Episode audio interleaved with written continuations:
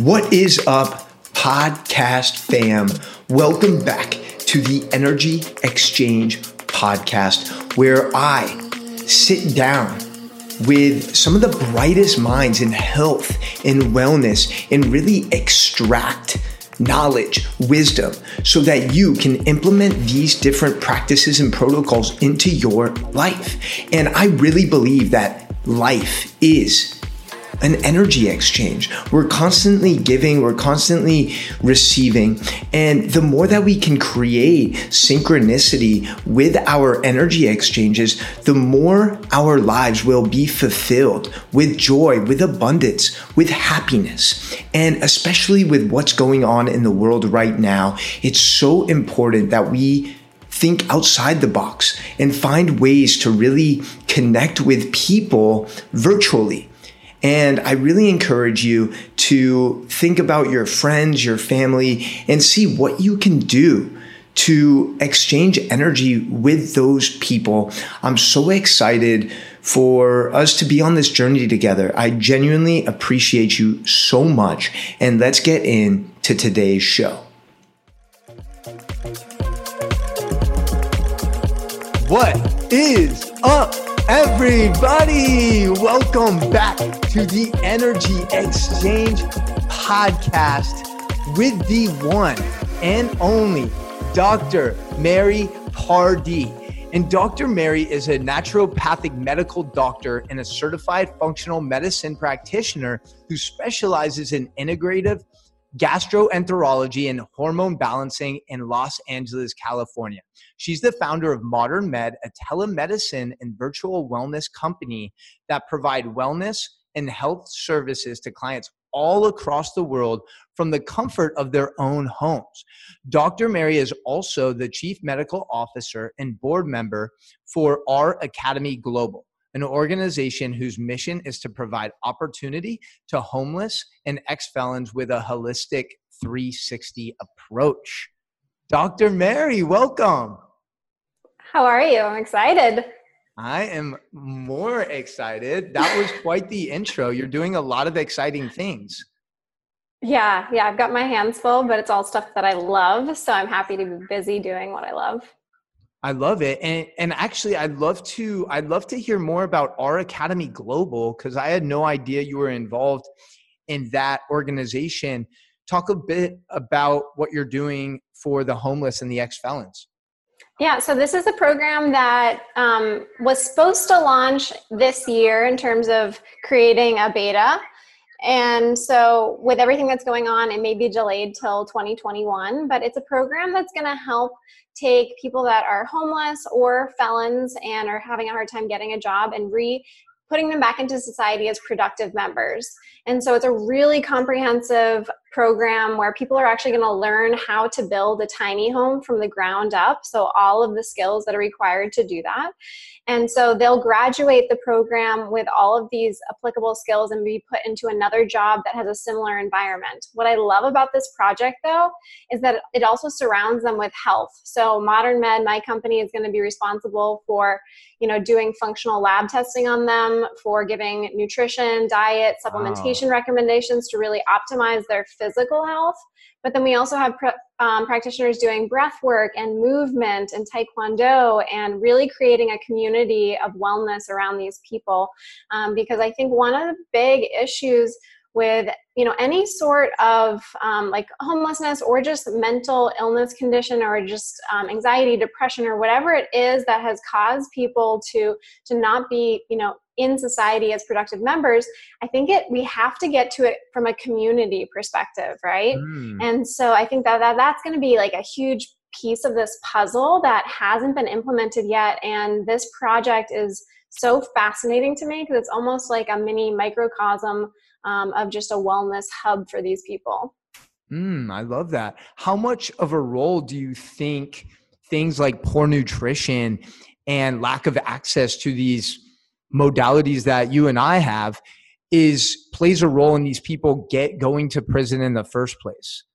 Yeah, I think I think with everything, it's a piece of the puzzle. So I think we can get really caught up and, you know, blame things on one thing. That's where dogmas come in, right? In terms of nutrition, like this is it, like this is the answer. I don't believe in most dogmas. I really believe that everything has something to do with it. So I think it's a piece of the puzzle.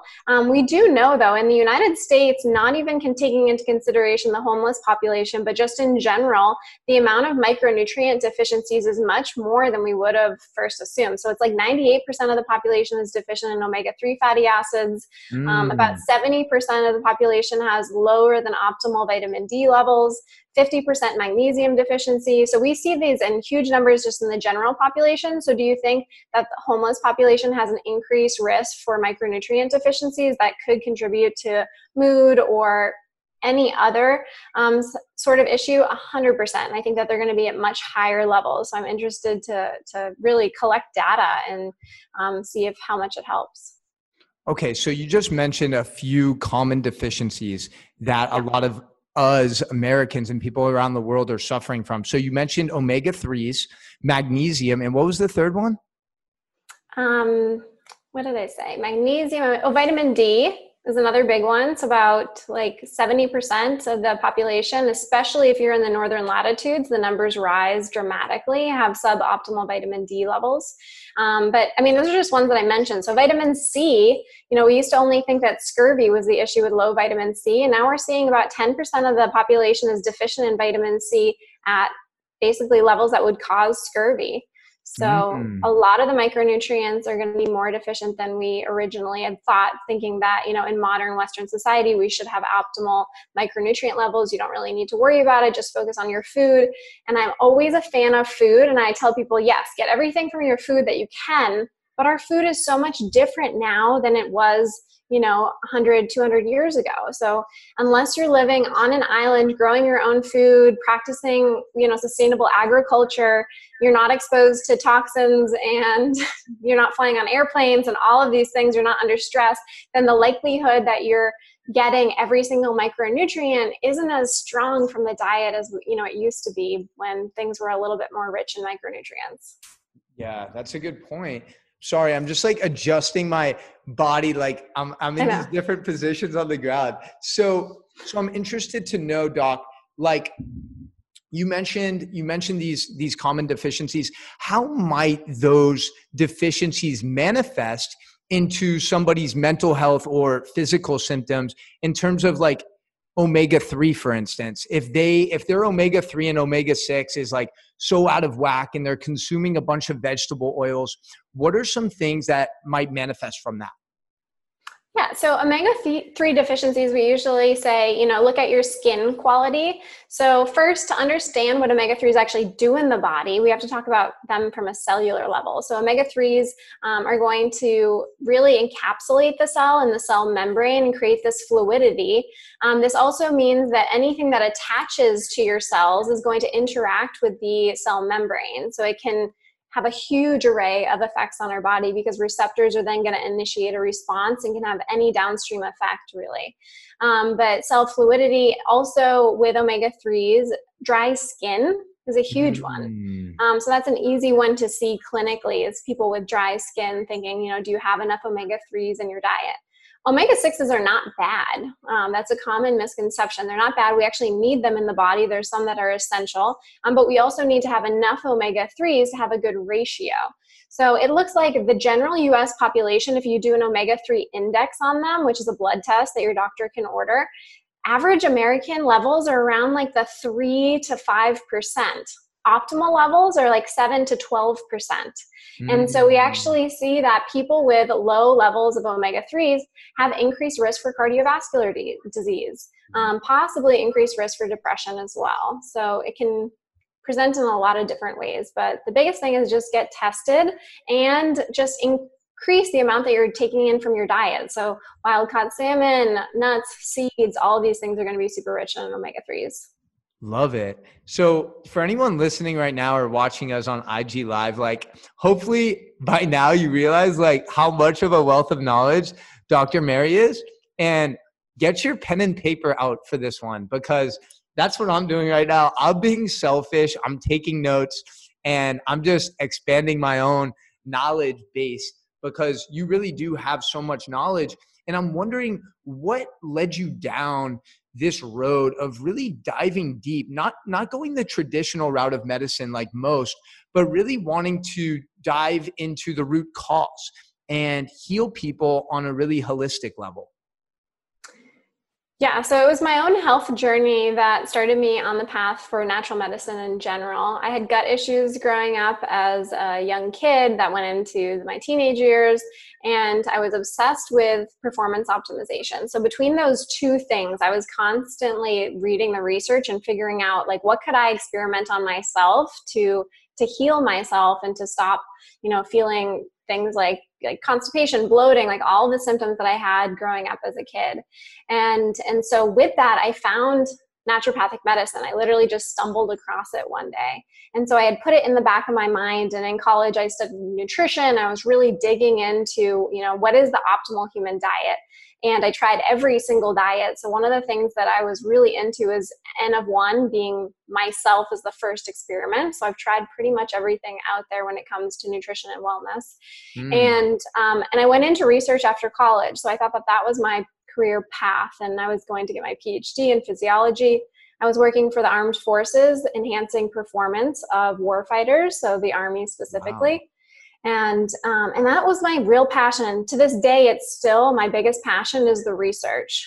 But what I found out really quickly is that it takes about 17 years for research to reach clinical practice. Can you start that over? So it takes 17. Yeah, absolutely. It takes 17 years for the research that's emerging today to reach clinical practice. Wow. So this isn't all the time. And with everything that's going on with COVID, you're actually seeing a really quick increase, like people are doing studies on COVID and we're getting results right away because there's a total need for it. But in general, if you take all of the studies and average it, it's about 17 years. That time gap is so big and in my mind, so unnecessary. So my goal is to bridge that gap to say, you know what, I have patients with X right now. I'm going to figure out what research has been done the most recently and the most effective sources of treatment, ideally natural, but even if they're not natural, like what is actually working, and let's put it in place right now and instead of in 17 years. I love that. So that's insane that you were working with the Army.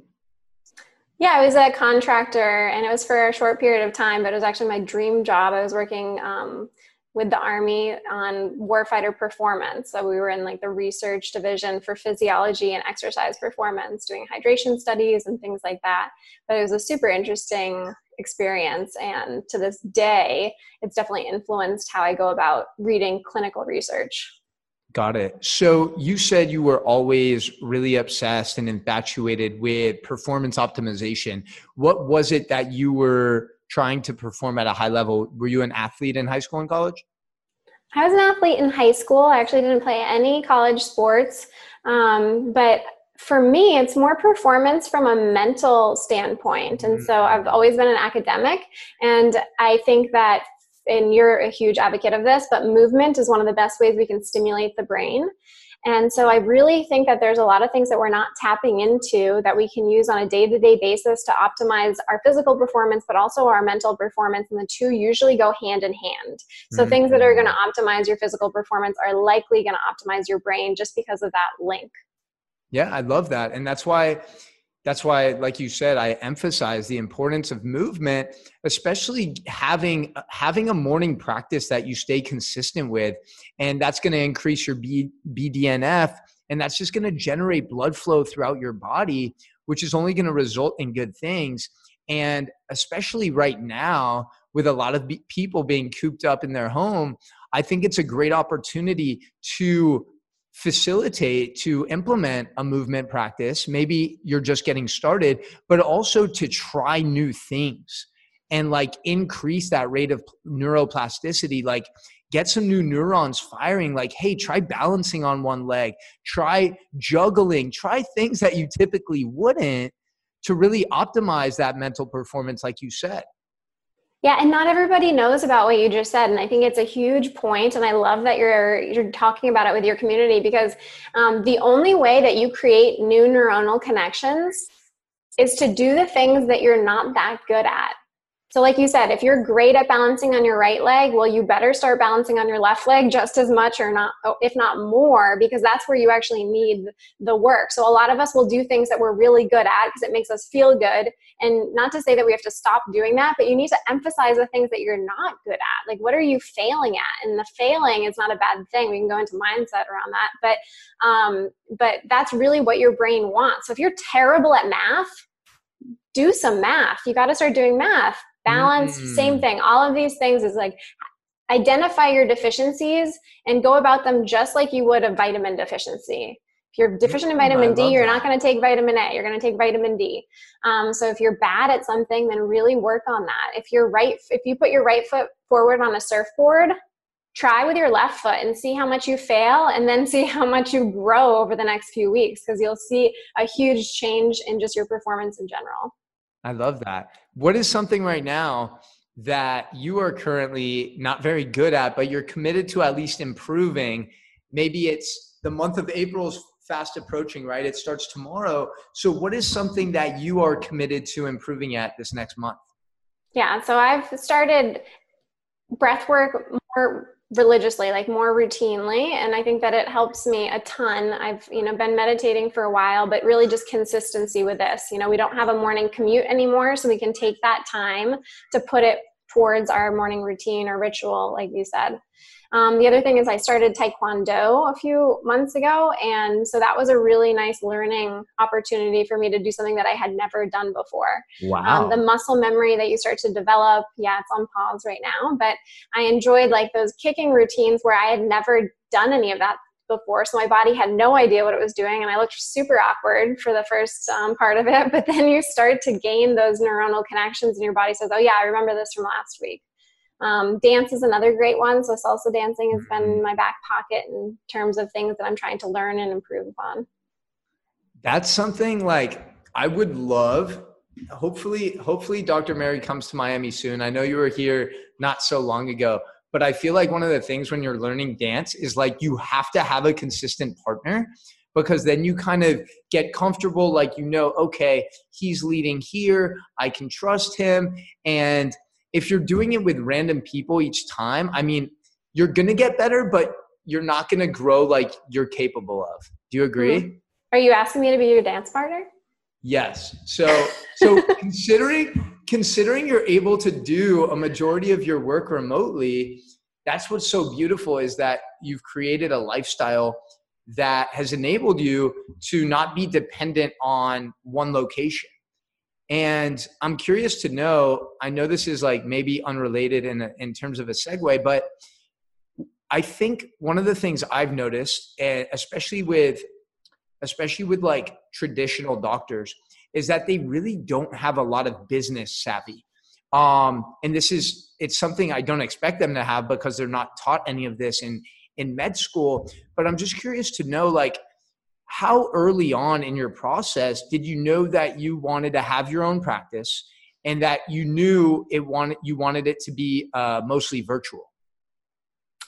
Yeah, I definitely have an entrepreneurial spirit, I would say. And so I actually started my practice when I was in my third year. So I started a nutrition practice while I was in school, which was pretty unusual. I think I was the only one in my class that did it. And for good reason. It was not the best idea in terms of trying to balance, being a med student and starting a business, which, takes a lot of time by itself.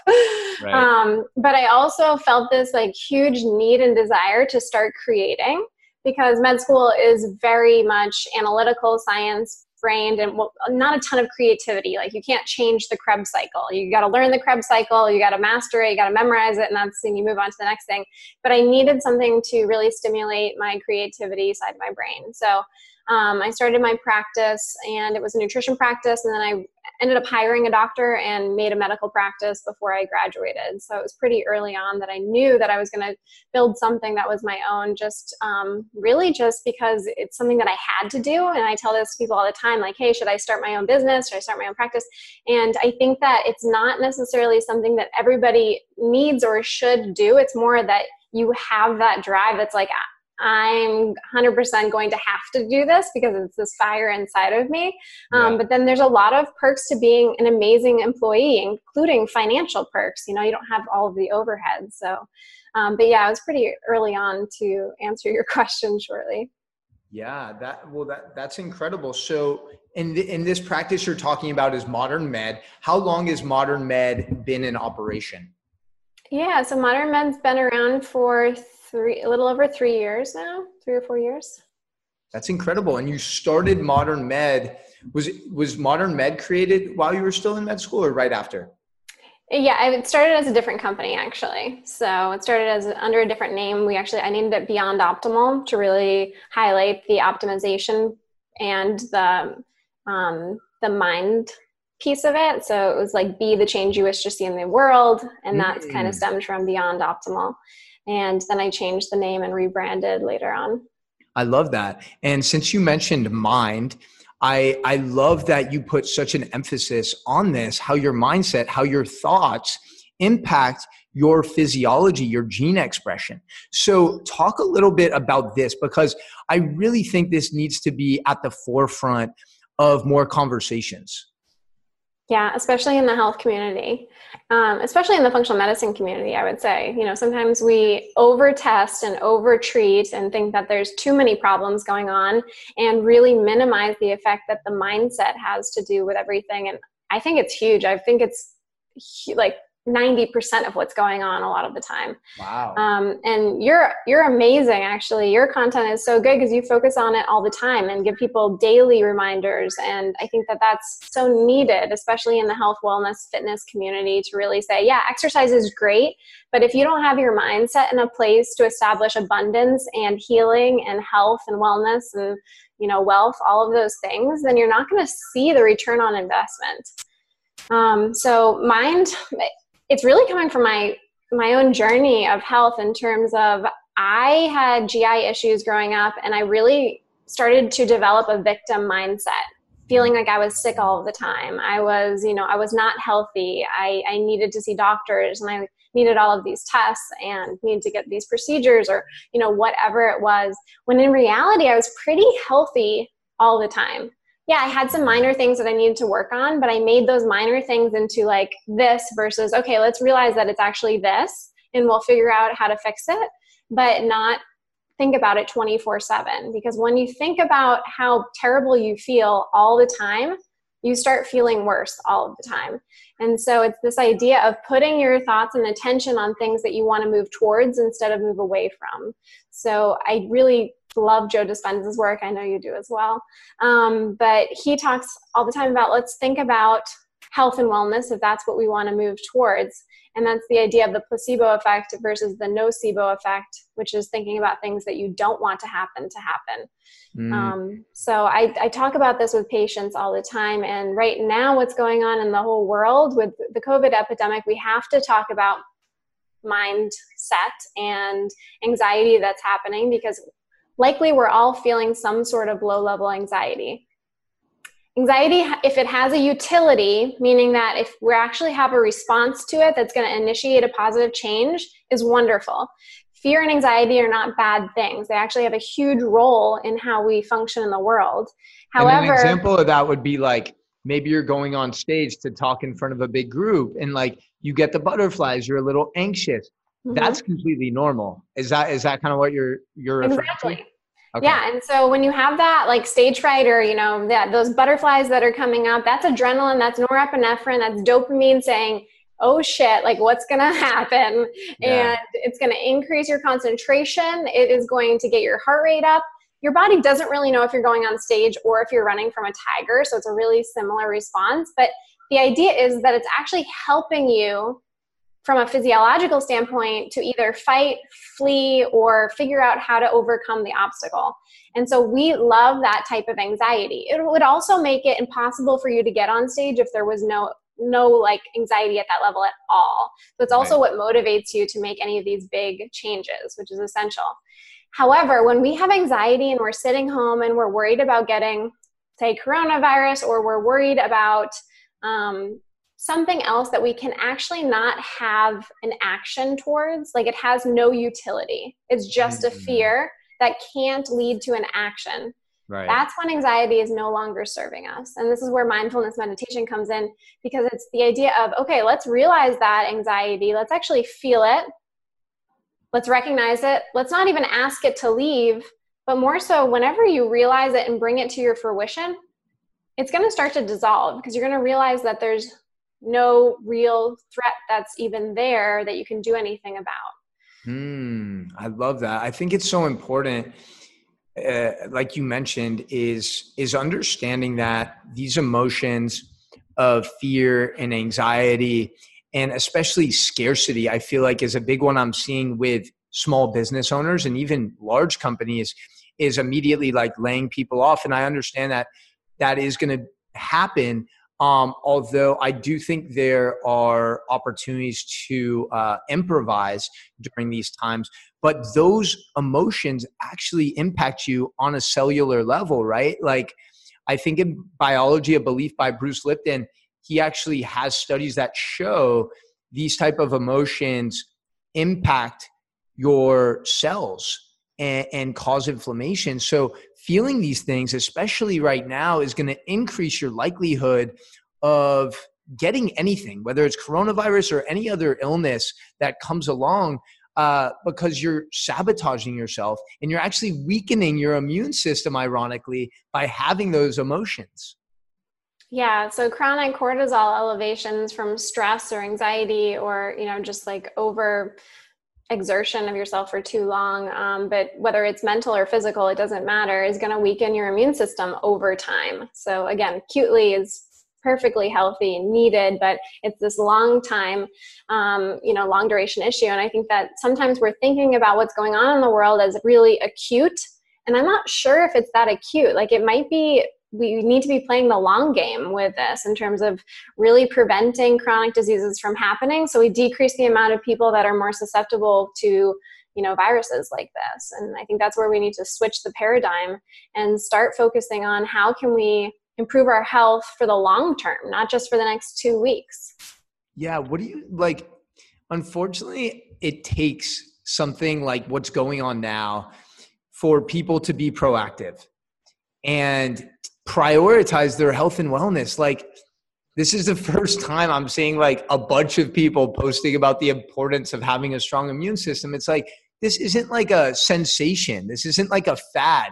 This is something that should be in effect 365 days of the year. Like, do you think there's anything, what do you think we can do to get people into that more proactive mindset rather than having to wait for shit to hit the fan first? I think that this is going to be a big kick for everybody. I hope that that's one positive thing that comes out of this. And I think that there's going to be a lot of positive things, but we have the opportunity right now to realize that, okay, we weren't prepared for this as a nation on so many levels, but one of those being our health. And, you know, there's also people out there saying, hey, nutrition and all this stuff has nothing to do with this.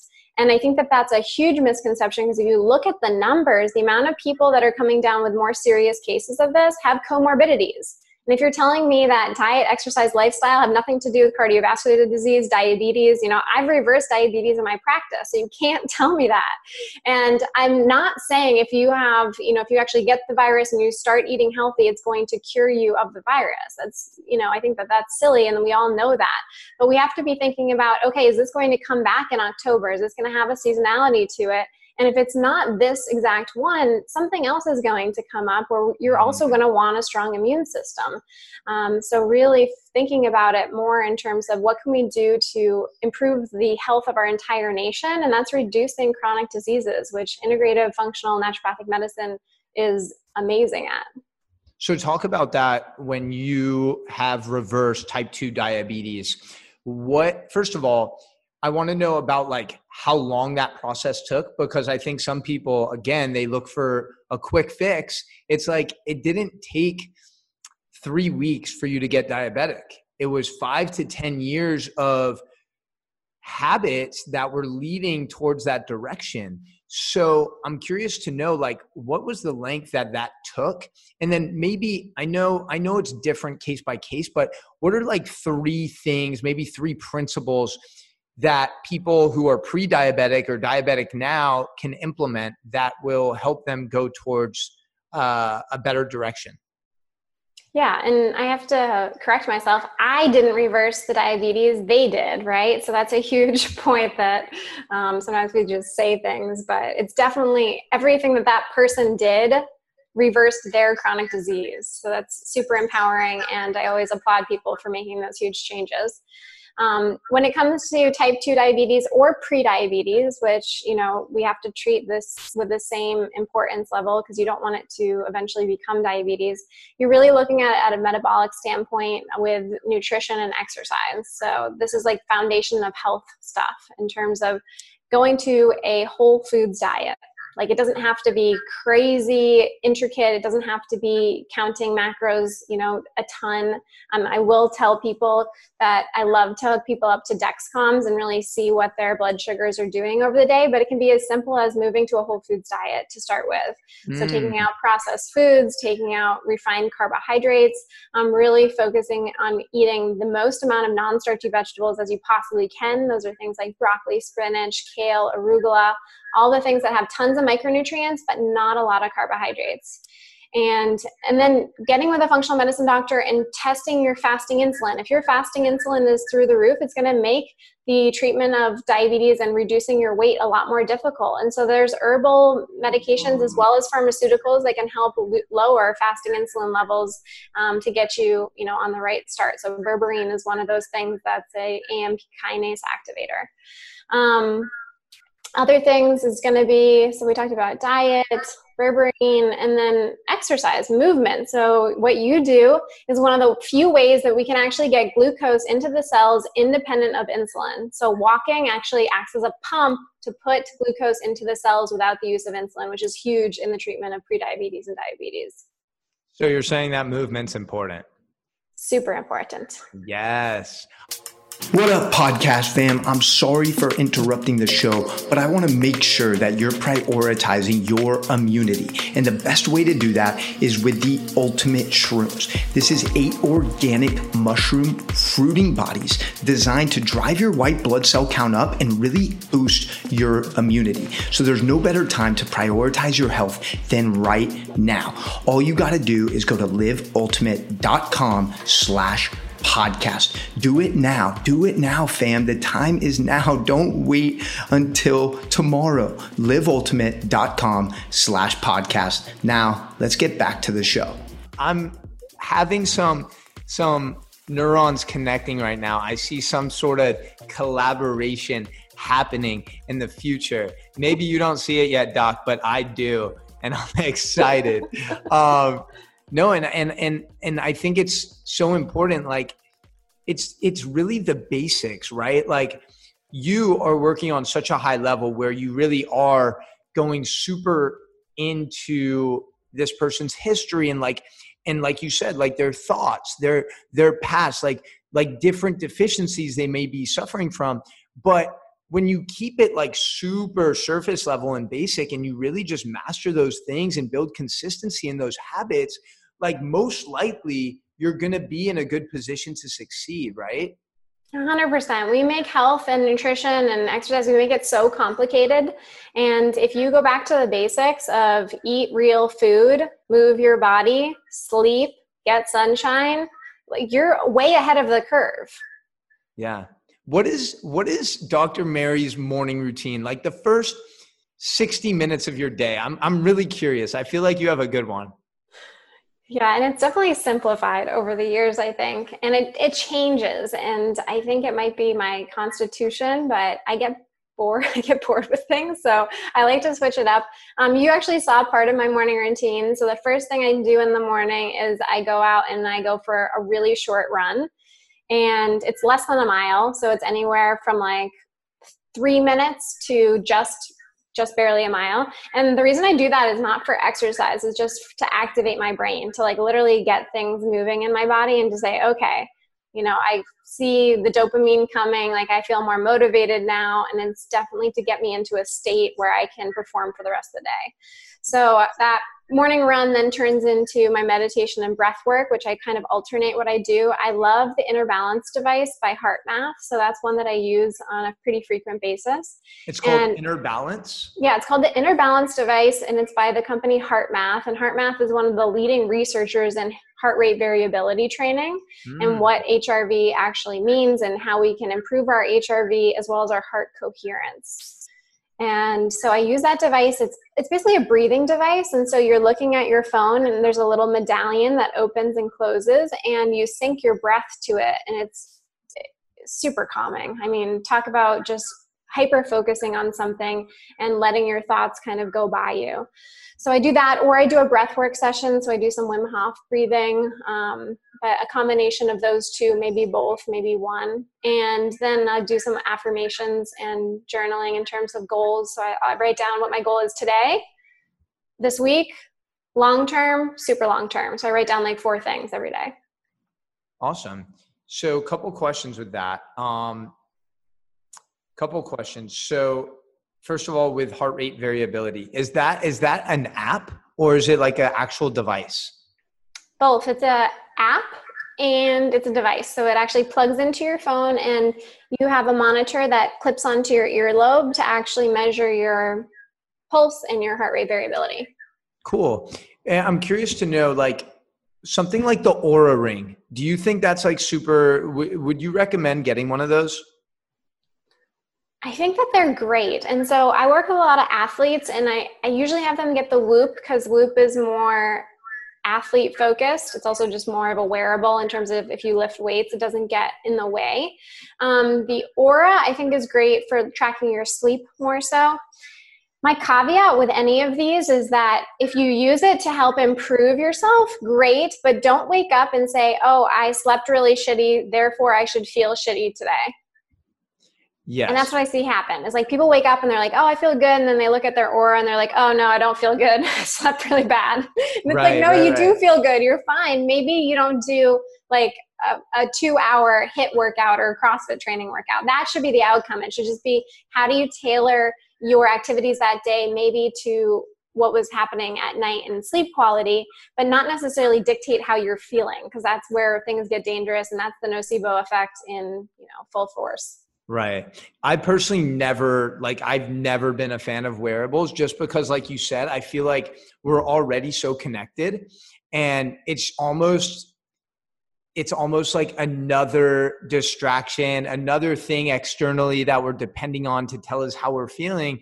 And like you said, I think when you're able to really build that level of intuition, whether it's with your movement practice, your breathing practice, your affirmations, your nutrition, that's when you're really starting to take power and take ownership of your health and wellness. And it's like, hey, I feel like this right now, or, you know, I don't really feel like crushing a workout. I feel more like just like a 15 or 20 minute stretch and breath work session. Like, that is something I encourage all of you listening and watching to strive for, is rather than listening and listen, there's a purpose and a place, like Dr. Mary said, for these external things, but are you relying too heavily on it? Are you constantly like getting notifications on your Apple Watch, which again is stealing away your energy and focus? So I think that's a really important distinguishing thing you mentioned. And I'm also curious in that morning routine of yours. So you mentioned these affirmations. Can you share one of those affirmations, like a recent one that's maybe been really powerful for you? Yes. One that repeats in my journal would be, you are enough, or I am enough.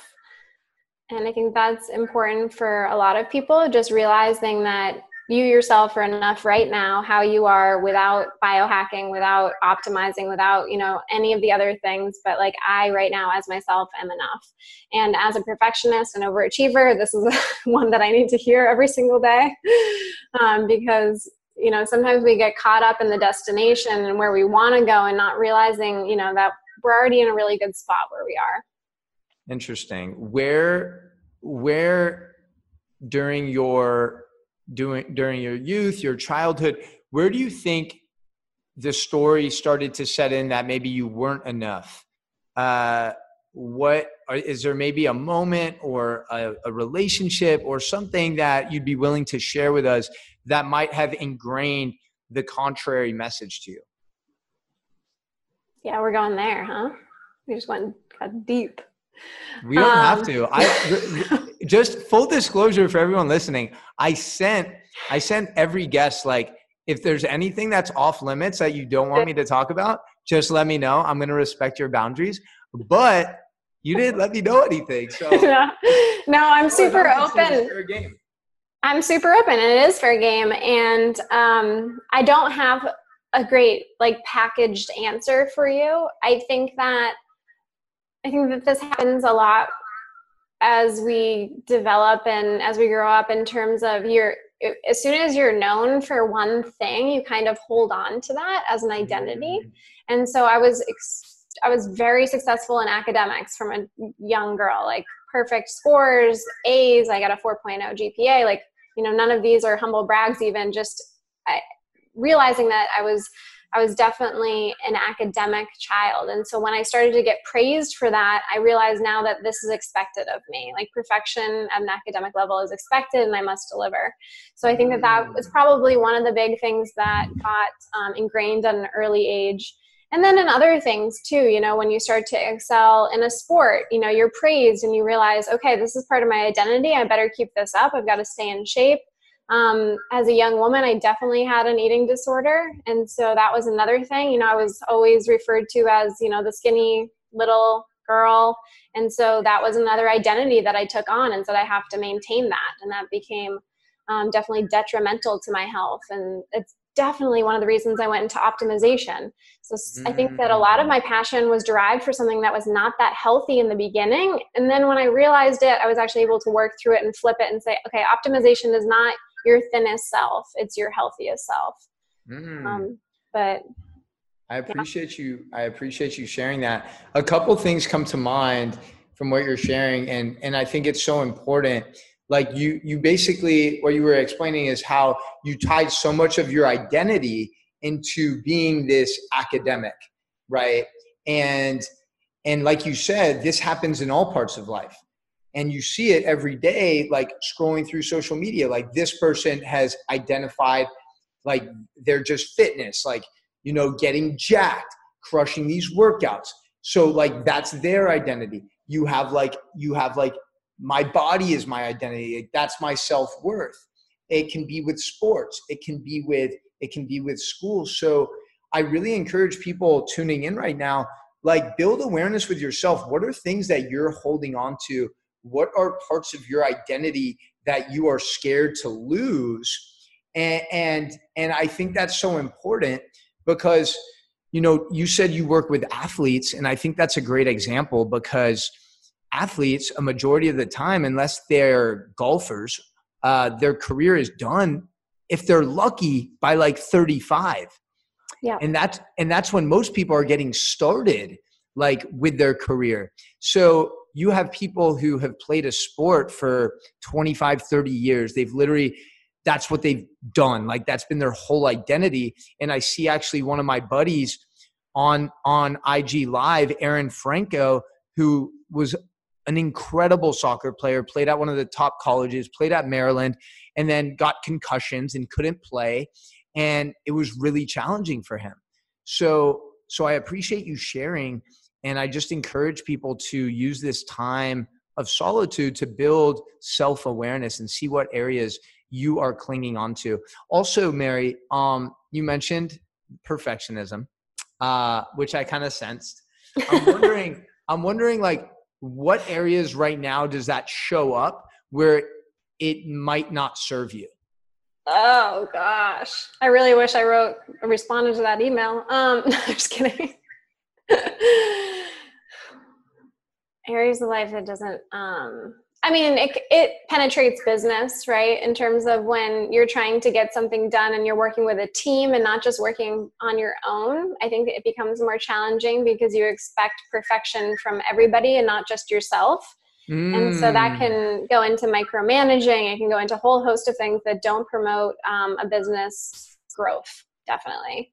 It also it's benefited me in many ways as well, because I'm very detail oriented. I expect a level of, perfection from myself and all of my teammates. So it's definitely elevated us in terms of quality, but it also, you have to have a balance. So like you said, figuring out where it doesn't serve you anymore and working through a way that actually helps you move through it.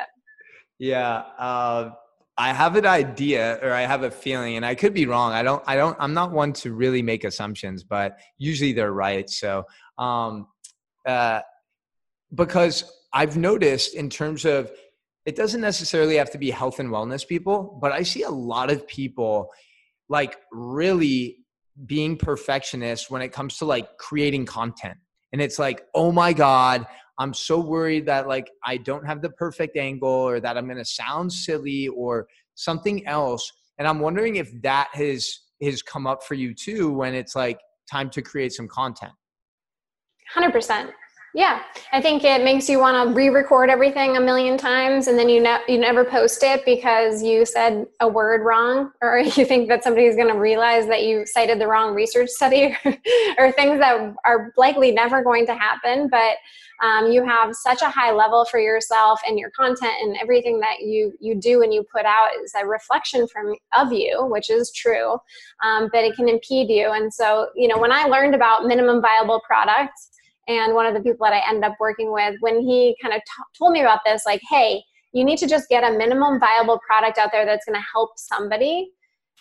That's when things started to change, being like, okay, this doesn't have to be perfect right now. I can always reinvent it or redo it or add upon, contribute to it or continue the flow. But yeah, I think that that's an issue with all perfectionists, is that we're less likely to put something out until it's, super shiny and polished and all that stuff. But I have definitely learned to take on a little bit more risks and let go of some of it as I've developed as a professional. So, okay. Yes. So there's something you just mentioned that really triggered a thought, and it just slipped my mind. Crap. Oh my gosh. Well, in regards to the content, I definitely encourage you, because I know, and we're not even going to tackle into like 1,000th of the knowledge and wisdom you have, but I really encourage you, like, you have so much knowledge, and I feel like this is what I was going to tell you. I got it. So one of the things that I'm sure has helped you in your career in terms of building relationships with clients and stuff like that is the fact that you have had your fair share of hardships and adversity and obstacles to overcome. It's not like you've just came out and you were Dr. Mary, right? Like, you've had a lot of stuff that you've had to overcome and endure. And I think a lot of people can relate to that because they see the humanness in you. And talking to my dad, like, he always mentioned that was something that a lot of doctors never do, is build that connection with their patients. Like, let them know, like, this is human to human interaction. Like, I'm not above you, this is something that we're working together on. So I think by sharing more of these stories you've opened up about, and maybe you haven't, I just haven't seen them, but I feel like that would be super powerful. And I feel like people really resonate with your message and with your voice. Amazing. Yeah. I'm willing to take that challenge on, and I've definitely done a little bit of it, but I think that we can always do more. In med school, you actually learn about that relationship that you're talking about too, in terms of the patient-doctor relationship is almost as important, if not more important, than the actual treatment. And so that rapport that you build with somebody is super important in the clinical outcome. Never mind just like the human connection. Yeah, so true. Dr. Mary, what are, I told you before, like, I don't want to overwhelm people with coronavirus, COVID-19. However, I do feel like we have the opportunity to provide valuable info that they might not find on CNN or Fox News. And maybe we can actually create a sense of peace, a sense of calm in this rather uncertain, chaotic time. So you mentioned in a recent post on Instagram about the ACE2 receptor and the role that gut health plays in the possibility of contracting COVID-19. Is that right? Yeah. And so we have to talk about it in a much more, like, much lighter, so that it's not that gut health is going to cause COVID-19, or if you have any sort of gut issues, we're not talking about in the one-to-one correlation. I just really wanted to talk about the importance of optimizing your gut health for life in general, but also possibly for any sort of infectious disease. And so when it comes to COVID-19, one of the entry points is called ACE2, and that's a receptor that's found in the lungs, which is why there's a lot of lung manifestations, but it's also found in the heart and the small intestines. And so, even China came out with a statement that said, people with severe COVID infections, one of the treatments should be a probiotic, and it's because of the disrupted gut microbiome that may be present, but also just the reduction in secondary bacterial infections, which can be really dangerous with COVID-19. So again, it's not that it's causing it. It's not that it's a huge piece, but it's a piece of the puzzle. And with something this significant, we got to take into consideration all of those things and not just focus on one small aspect of it. And gut health is my specialty, so I always want to let people know kind of what the gut health side of things is. But that ACE2 receptor in the gut, when it's mutated or if there's something wrong with it, can really decrease the amount of antimicrobial peptides that are released. And those are things that help you fight off infections. So directly correlated. We also know, like, our gut microbiome affects every single organ in the body, which is fascinating. And so there's this lung-gut crosstalk, and we think part of it is an upregulation of receptors that happens from your gut microbiome to the lungs. So there's actually increased receptors in the lungs in response to something that's going on in the gut. And, this crosstalk is happening by tons of different mechanisms, but one of them is going to be postbiotics, which are things that your microbes actually produce. So your gut microbiome, a bunch of little bacteria, and they can encode for a bunch of different proteins, and those proteins interact with our human cells to tell them messages. The end story with all of this is, how do you optimize your gut right now? Well, if you have something going on, then you want to treat that specific thing. But in general, fiber, polyphenols, things from food are going to be those healthy eating sources for those bacteria to produce the butyrate and the other potentially helpful postbiotics like short-chain fatty acids that can really benefit your immune system as well as just your general health. All right. I think I got a majority of that. So these polyphenols and fiber would go in the category as prebiotics, right? Correct. Yeah. So polyphenols are going to be any sort of antioxidant in a fruit, vegetable. They actually give them color. So like anthocyanidins are the redder color vegetables or fruits. And those are actually the fuel source, or one of the fuel sources, for your bacteria to produce the end products of postbiotics. Okay. So let's go through like 3 to 5 foods. Some stuff that comes to mind in terms of like polyphenols would be like blueberries, I know, are a great source. Dark chocolate, extra virgin olive oil with the oleocanthal. Yeah, olive oil is going to be great. Amazing. Let's go like 2 or 3 more. And for olive oil, one of the tips is look for an olive oil that's a little bit green. If you look at different olive oils, they're all different colors, but if there's a green tinge to it, then it's going to have more of those polyphenols in it. So it's also just a good source of, it's a good quality olive oil, extra virgin, organic, all that stuff. In terms of other sources of polyphenols, raspberries or any of your berries are going to be really rich sources of polyphenols. And any of your vegetables. So if it has a color, which all your vegetables are going to have a color, it's got a polyphenol in it. Even your white vegetables have polyphenols in it. So you don't have to be selective, but I tell people the idea of eating the color of the rainbow is not just something for kids that we tell them because it's fun, but it's actually because they all have different antioxidants in them that are going to support you, your body, your immune system, all of your systems differently. So variety is probably the biggest factor for gut health, because you're getting in so many different fibers, so many different polyphenols to support diversity of the gut microbiome. And the one thing that we know about the microbiome when it comes to the research is that diversity is probably the biggest factor. There's so many things we don't know. There's so many bugs that we don't know what they do. They also interact with each other. So your gut microbiome is way more individualized than even your thumbprint or your fingerprint. But the thing that we can get out of all of this is that diversity is king. So rotating your vegetables, rotating the color of your vegetables, and eating a little bit of dirt once in a while. Yeah, that's going to go over well with what we're currently going through right now. Yeah.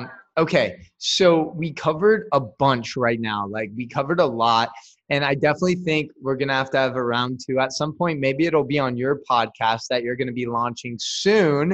Mm-hmm. Folks, be ready for Dr. Mary's podcast. It's going to be epic, and she is going to bring in really, really high-quality people. But honestly, I think, like, during this month, like, it's definitely something to consider for you. No, I love it. And I'll put it on my list of things to do in terms of be more vulnerable with my guests is one thing that Coach Jeremy has challenged me to, and launching the podcast. Exactly. And salsa lessons when you come to Miami. And you're my new dance partner, most importantly. So question for you, I feel like a lot of times these conversations, they're like the same type of questions, and it's like, yeah, I know that's your expertise, right? But at the same time, like, I want to make sure you have a fun experience. So, like, what is it that maybe we didn't touch on yet that you're super passionate about that you want to talk about? Ooh, leaving it up. Honestly, what I'm most passionate about is helping people answer the questions that they have. So the most fun that I have on podcasts is Q&A, like, what can I help? What can I bring? How can I serve your audience? So, if people have questions on IG Live, or if you have questions that have been burning, a hole in your pocket, then I would love to just answer those, because that's really my biggest passion, is just helping people figure out what they want to know and learn more about it. Got it. We're going to do that. I'm going to actually end this IG Live. A couple people said there's an issue with the mic. Let me share this though. So okay. I like how you kind of threw it back at me. That's awesome. I like that. I like that approach. So let's do this. Again, we talked about how everything is in functional medicine is really like an individualized approach. I think that's one of the core principles of it. But let's talk about maybe five principles that will be effective for 98% of the population. So that could be something like, like intermittent fasting, whatever it may be. Yeah. Yeah, absolutely. Starting with nutrition first, eat real food. I think food is medicine. So I would just say eat real food. I'm not into dogmas about keto, about any of these things, vegan, I think if you eat real food and eat mostly plants, so that doesn't mean that you can't eat meat, but eat mostly plants. So that's going to be my number one. Number two is move your body and push yourself. So I think the first step is just to move. So I always tell people start with 10,000 steps per day. Once you get there, add in resistance training or, some other form of exercise that's going to stress your muscles.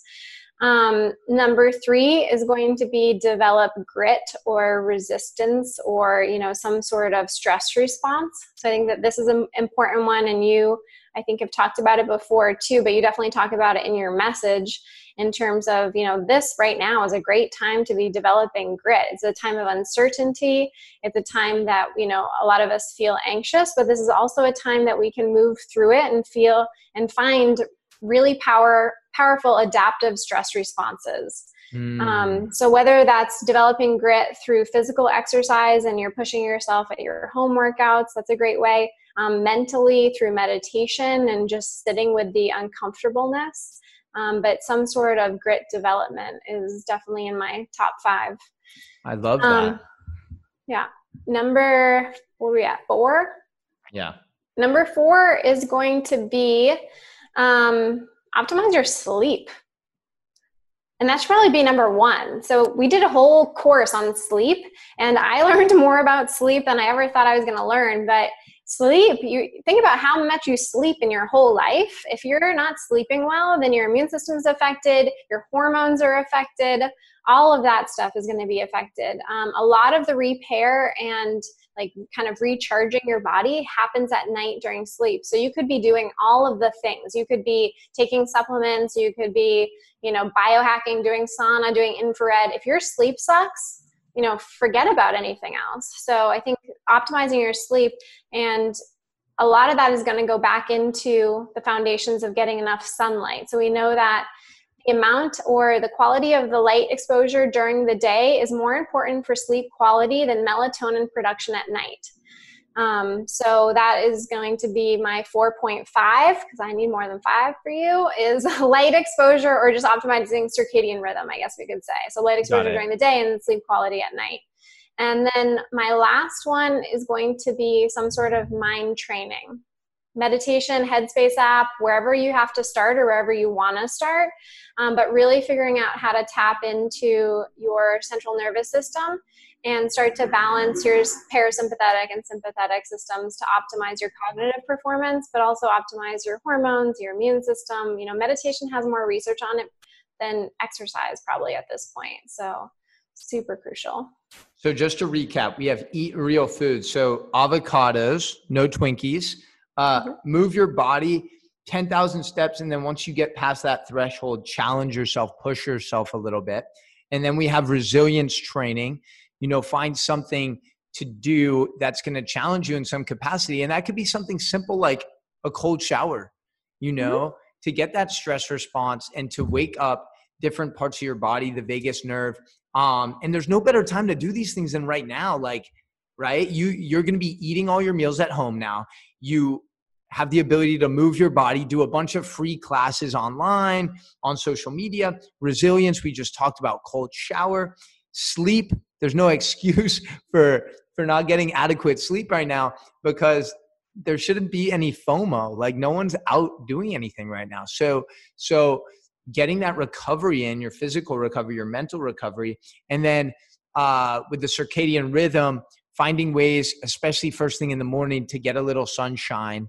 And then your final one was like a stillness practice, meditation. Did I do a good job of summarizing those? That was a great recap. Yes. Amazing. Cliff notes. So real quick, Doc, we're almost done, I promise, but I have a little rapid fire for you. Just to get you thinking on your toes. Like, we talked about mindset and being able to adapt. Right? So what is Dr. Mary's favorite emoji? Don't use emojis. Really? No. Never. Occasionally I've used one. I can't even remember last time. Wow. I'm the : parenthesis person. You're like the grammatarian. Correct. Okay, cool. What is the first place you'd like to travel to after this COVID-19 crisis is done? Absolutely. I want to do a African safari. Amazing. And what is the number one thing that you're missing right now with everything going on? The gym.